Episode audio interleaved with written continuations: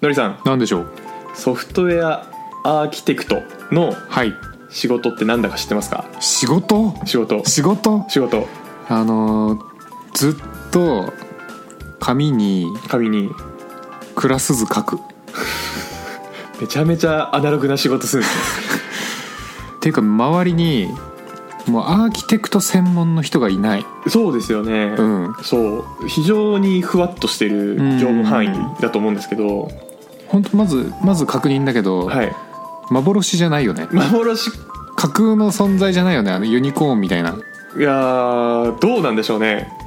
ちょっとまだ会ったことないんですよね僕ちなみに、うんあまあギリあるかな今うちのチームにいますいるんかいはいギリギリの人がギリギリそうと言っていいギリギリの人がいるのはいそれでも随分すごいけどね、はいまああのっていうのもですね、うんうんうんまあ、やっぱふわっとしてるしであとあうのんソフトウェアアーキテクトっていうのは、まあ、ソフトウェアアーキテクチャ考える人っていうざっくりそうなんですけど、はいはいまあ、いわゆる多分中級寄りの仕事なんじゃないかと、もう中級どころかもう上級かもしれない、まあ、中上あたり、そうだよね、はい、もう一人称で仕事ができるようになって、うんうん、でえっとまあふわっとしたタスクを受けれるようになった後の、うんうんプロジェクト単位でふわっとした仕事を受け取って、うんうん具体化できる人ほだと思うんですけどう、そういうことかはいまあ、あの3ヶ月ほど前にソフトウェアアーキテクチャの基礎っていうはい本があのオライリーから出て、でだあの派手な鳥みたいなラッコみたいなそうそうそうそうなんかも動う物のやつねなんだかわかんないですけどね鳥だな多分鳥っぽいですねう、んで、まあ、この本ちょっと話題になったと思うんですよ僕はツイッターでなんかちょくちょく買いましたみたいなのを見ましたねそうそうそうそれ見て僕も買 いました、そうでちょうど僕もあの臨読会やってるんですけど、うん、ただそのこの本を読むまでうんうんソフトウェアアーキテクチャって何なんていうのがちょっとふわっとしてたんですけどうんうんうん途中まで読み進めてはいああこういうことねっていうのが、うんうんまあ僕なりに分かったとおーついについに来た分かりましたなのではいはいこの本ってすごいなんか話題になってるけどこれ読んだ方がいいのかどうなんかって思ってる人結構いると思うんで、うんうんまずそんなあなたにうんこの本読むべきかどうかの判断できる情報を与えます助かりますこの回は助かります、はい僕もまだあの買ったはいいものの1ページしか読んでないんででそうですよね、はい結構ドンキなんですよねこの本そうだよねそこそこ分厚いよね436ページでございますおおあれだ大型本のはいあの初級だそうなんですねうんそうでえっとあともう一つソフトウェアアーキテクトがどんだけの仕事をしてるかっていうところの理解をしてもらいますおなるほどはいそういう職種にも触れてるんですね触れてますはいはいはいはいという話をさせてくださいお願いしますはいで、えっとこれはあのソフトウェアアーキテクチャの基礎っていう本を読んだ海地がうんうん解釈した内容なので、うんまあ、その過程でちょっとねじ曲がってることがあるかもしれないので、うんうんうん正確な情報を知りたい人は本読んでくださいまああとあれだよね多分こういうふわっとした職業って会社によって多分ちょっとずつ違うんでしょうねまあそれはそうでしょうね、まうんあ、なんで一時情報を大事に、はいえっとふわっと聞いてくださいっていう感わじですねかりました、じゃあまず、えっと最初にまずソフトウェアアーキテクチャとはっていうところの話なんですけど、はいまあ、要するにソフトウェアアーキテクトがどういう仕事をするかっていうのにイコールです、ですねはい何をすると思いますかうわーちょっとね当てちゃっていいです当かててください、ソフトウェアのはい、構造を作る人です、はいはいはいはいはいで構造とは何かっていうとまあ多分ですけどアプリケーション周りのクラス設計とかうイんンターフェース設計あたりになるんじゃないかなと思ってます正解ですよねありがとうございますファイナルアンサー 違う違う違う、はい早い早いは早い早いはいい、はい早いですファイナルアンサーですかファイナルアンサーですえー、20点ああ帰ってねようあ いやちょっと待ってくださあい取り始めたばっあか取り始めたばっかだから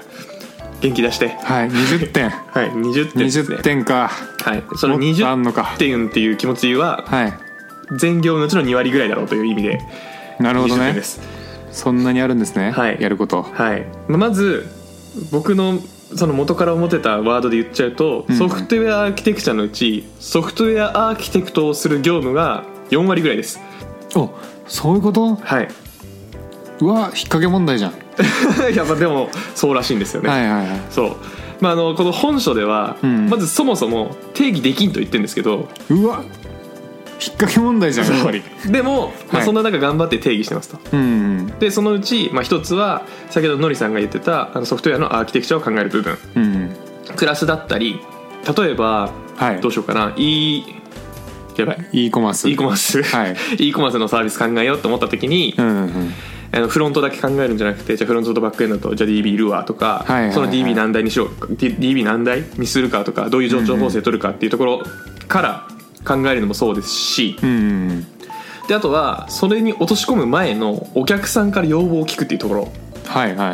いも業務だし、なるほどねはい、ああなるほどそうですはいはいそうはいでそれの要望を受け取ってこういうアーキテクチャにしたいんですけど予算的にどうですかねっていうのを上司に伺い立てるのも仕事だしはいはいはいはいはい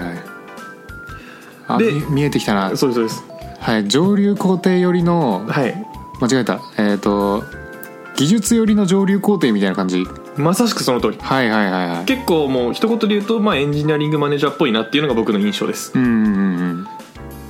なんでえっと、まあ、そういう周りとの接触だったりあとは、あのチームをマネジメントまではいかないですけど、まあはいはいリードするおーそのタスクを振らなきゃいけないのでうんうんそういうなんかいろんなメンバーとうまくやるとか、うんうんうんまあ、そういったいろいろなものはい込み込みで全部ソフトウェアアーキテクチャの仕事なんですとうわスーパーマンじゃんスーパーマンです結構はいうんうんうんで結構スーパーマンらしいんですよはいはいはいで定義仕事ができないって仕事を定義できないってこの本が言ってた意図としては、うんうんえっとめちゃめちゃ目まぐるしくやんなきゃいけない仕事が変わるとほうというとちょっと前までは CICD ってなかったんですよ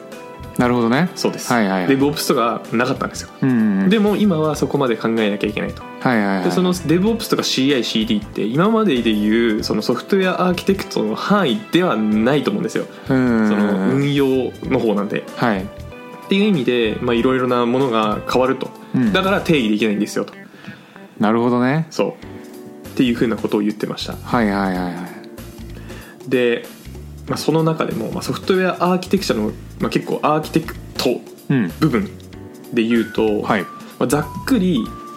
3つ3つ3つ1つがはい非機能要件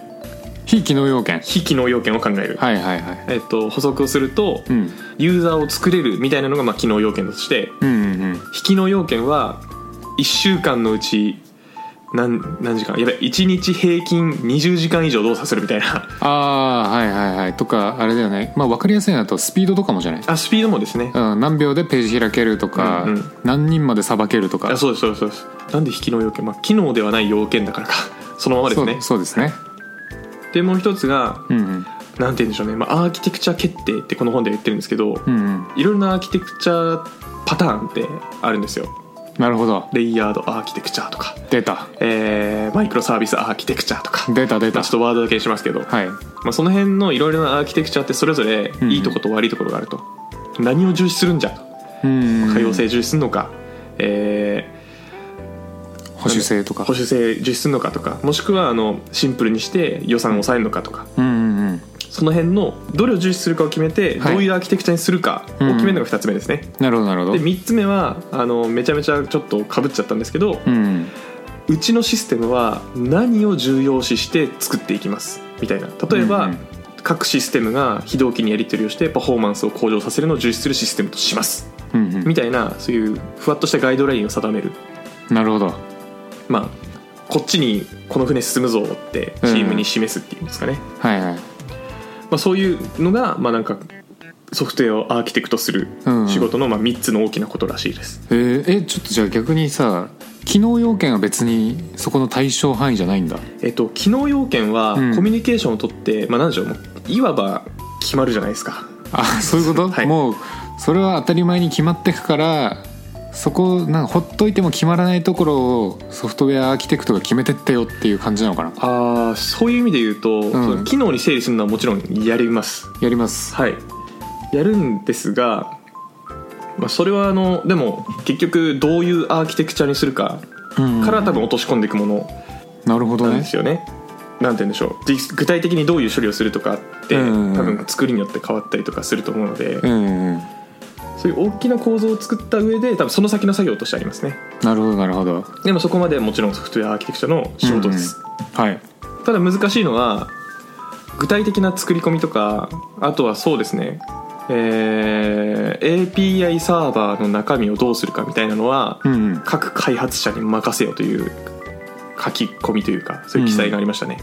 うーんだからそいわゆる本当にクラス設計とかははい開発者の仕事なのかもしれません、 あそうだよねなんかあったわそんなのどっかでどっかの本で、はいそのエンジニアに仕事を依頼する時はどうやって作るかじゃなくて何を作るかだけ伝えると、そうそうそうそうで何を伝え何をやりたいかだけ伝えてで後の細かい部分はエンジニアの創意工夫を発揮してもらった方が、まあ、モチベーションも上がるしいいもんできるよねっそうそうてそなんかの本で言ってましたあの似たようなことが書いてますはいはいはい、は、はいちょっと具体的ななんかその細かい文言は忘れちゃったんですけど、うんそのためのその指針だけ与えるんですよはいはい自動機メッはいセージでどうのとか、うんあとこういう技術使ってうん何でしょう可用性上げてるようなとか拡張性もさせるようなみたいなのは、っていうような話をねしてたんですよなるほどねはいまあ、なんでソフトウェアアーキテクチャの仕事としては、まあ、うん周りのいろいろなセッションプラス、んアーキテクチャの指針を考えるおおなりてえそう、かっけえなんかかっけえっすよねかっこいい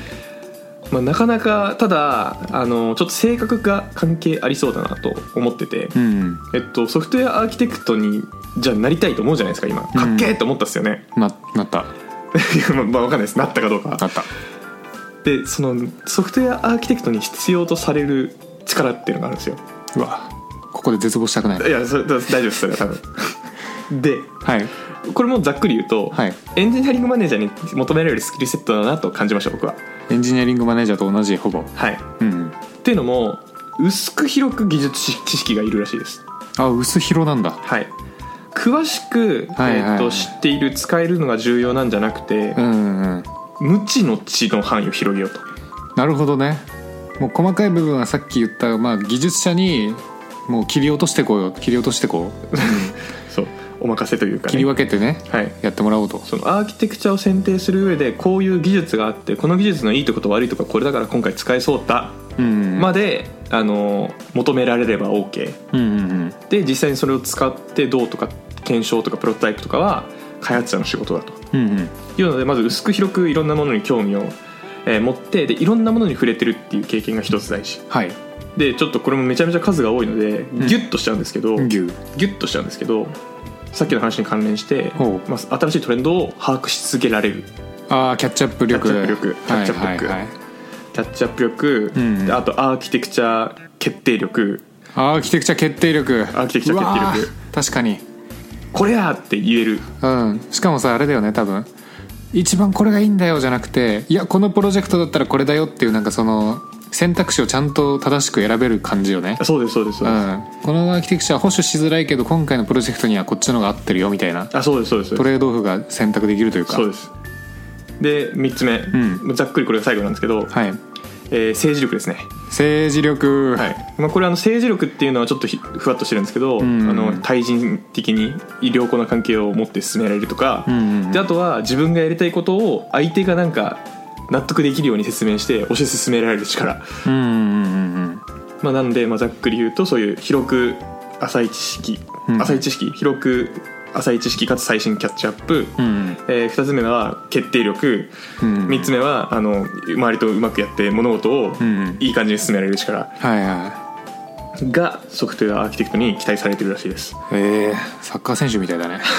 サッカー選手そうなんですわかんないけどなんか政治力いるんかないいらないかやわかんないですけどまあ必要そうですけどねうんいいチーム行くのもなんか政治な気しますけど、そまうそうそうそあ、でも社会人というか管理者というかまあなんか偉くなる上ではまあ大事な力だなって気しますよねうそうねこれなんかどの本でもでも結局言われてるよねそりゃそうっすよね、うん、なんか達人プログラマーにもあったような気するし確かにソフトスキルズはこれ盛りだくさんだったような気もするしそうですねうん、まさしくまさしくはいっていうのでキャリアパスとしても、はいここ通んなきゃいけないわけじゃないと思ってて、うんうんうんエンジニアって多分2種類に分かれてくるんですよね、うんうんうんえっとエンジニアやってて、えっとそのプロダクトを作るのがとにかくうまい人、まあうんうんいわゆるプログラマー路線はいはいはいが一つと、えーもう一つがこういうあの上流に行くっていうんですかねうんうんソフトウェアアーキテクチャ路線なのかなまあそうだね CTO とかって多分そういうことなんか今聞いてて本当に CTO とかその辺はなんかソフトウェアアーキテクトなんじゃないかなってですよね思ったわ、はい、多分その、うんものを作る中の、えー、とソフトウェアエンジニアリングっていう範囲うんでこいつより上流いないですよね多分いないかもこれより上は社長社長はもう要これ望出だとす人で関す係よないねか、うん要望出す人なはずなんでそうだね、はい設計に携わっていく上では一番上の部分かもですよねソフトウェアをエンジニアリングするっていう意味で言うと多分これが一番上なんですねまあもう上っていうのは偉いとかじゃなくてうん上流的な意味でねあの工程のまあ本当に多分この人にかかってるんですよそのうんこのソフトウェアが長く生きれるかどうか確かにねさっき言ったスキルのなんか広く浅いやつもなんかキャッチアップしっかりしてないと広く浅くなんないよねなんないうん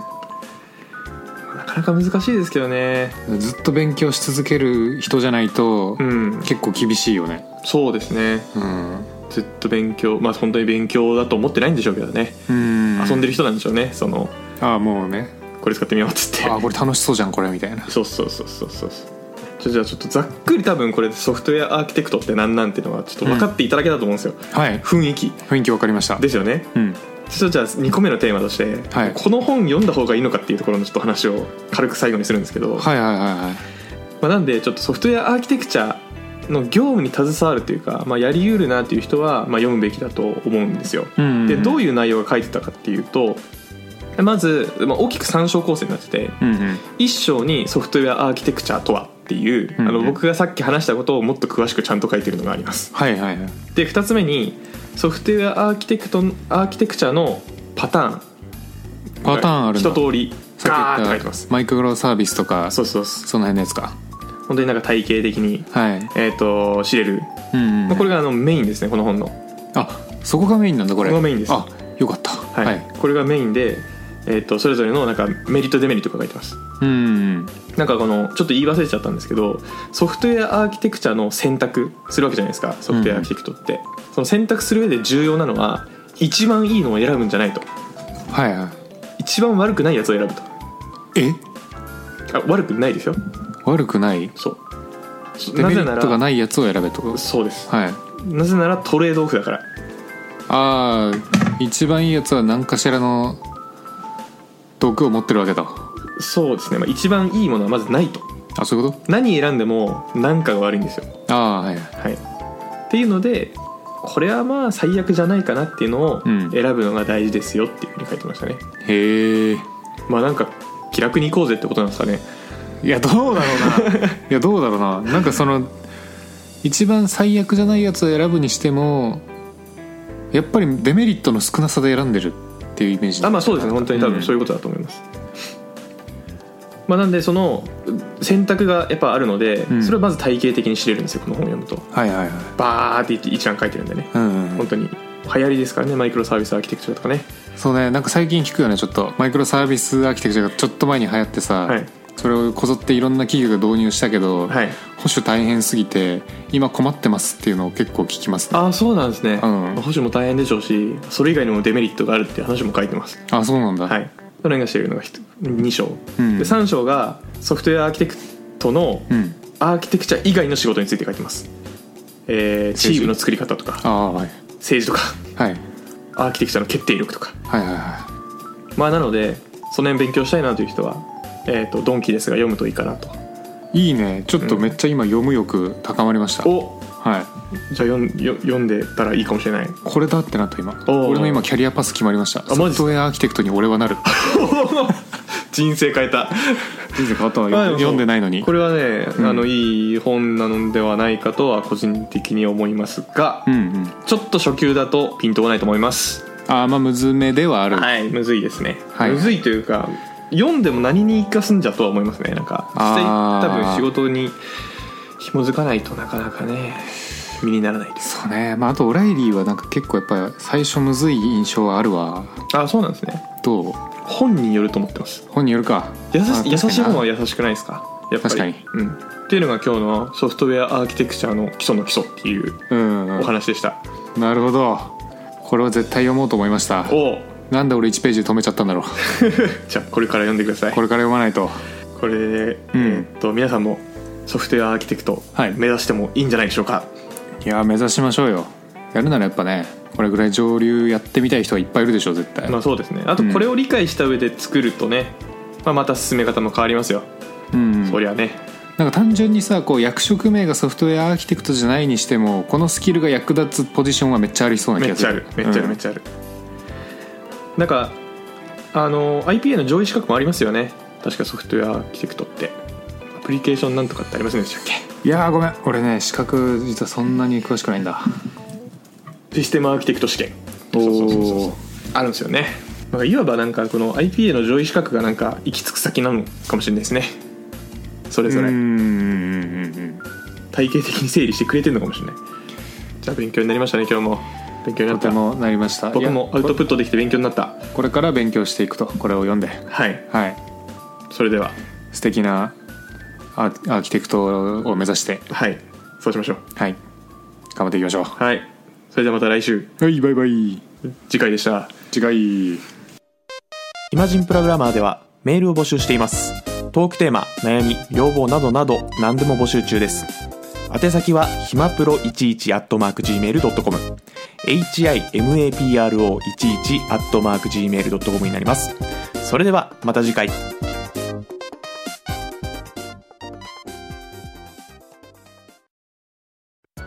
暇人プログラマーからお知らせです。暇プロメンバーとメンタリングしたい人を募集します。どうやったら中級エンジニアになれる悩みを相談したいなどなど相談内容は何でも OK です。メンタリングを通じて何か気づきを持って帰ってもらえるように頑張ります。エピソード説明欄の方ではなく番組説明欄の Google フォームから日程を選んでお申し込みください。料金はもちろん無料。各日程先着1名なのでお早めに